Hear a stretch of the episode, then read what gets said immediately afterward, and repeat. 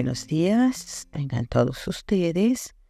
Nuestro matinal para el día 15 de agosto se titula Para que tengan vida en abundancia. Y nuestro versículo se encuentra en Juan 10, 10. Yo he venido para que tengan vida y para que la tengan en abundancia.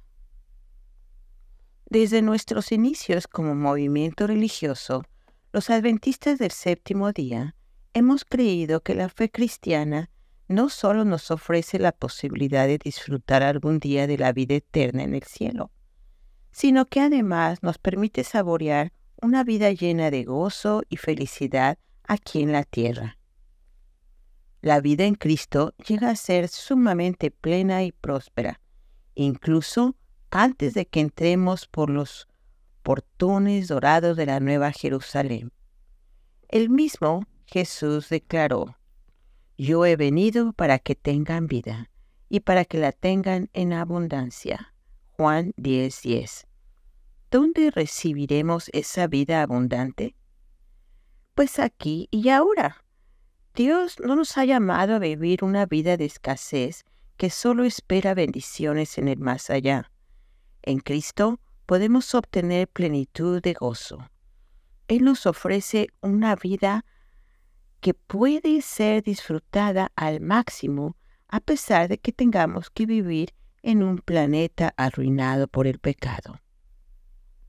Y es que Jesús no solo murió y resucitó para llevarnos a morar en las mansiones celestiales, Él vino a nuestro mundo para que el resto de nuestra estadía aquí llegue a ser un preámbulo de lo que nos espera en la tierra nueva.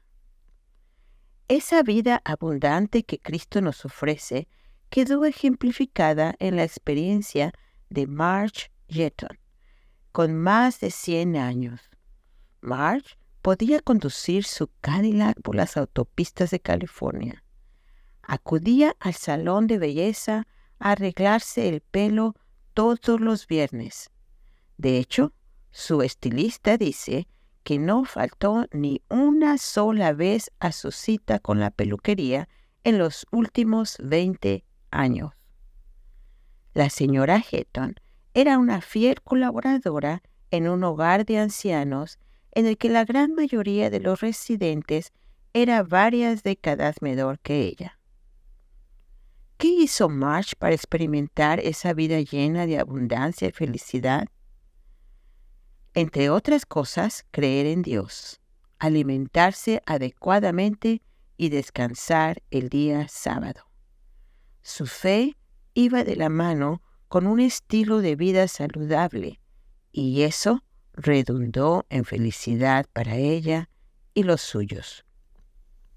Dice Dios en su palabra, Amado, ruego que seas prosperado en todo, así como prospera tu alma y que tengas buena salud. Tercera de Juan 1 y 2. Sí, Dios desea que seamos gente saludable, que vivamos una vida plena y próspera, como lo hizo March Jetton. Y para ello nos ha dejado consejos muy valiosos que dan vida a quien los cumple. Nehemías 9:29. ¿Qué te parece si decides comenzar a vivir de esa manera tomando como punto de partida los valiosos consejos bíblicos que dan vida en abundancia a quien los cumple. Te invito esta mañana a tomarnos de la mano de Dios y a vivir una vida saludable lo más que podamos. Que tengan un bendecido día.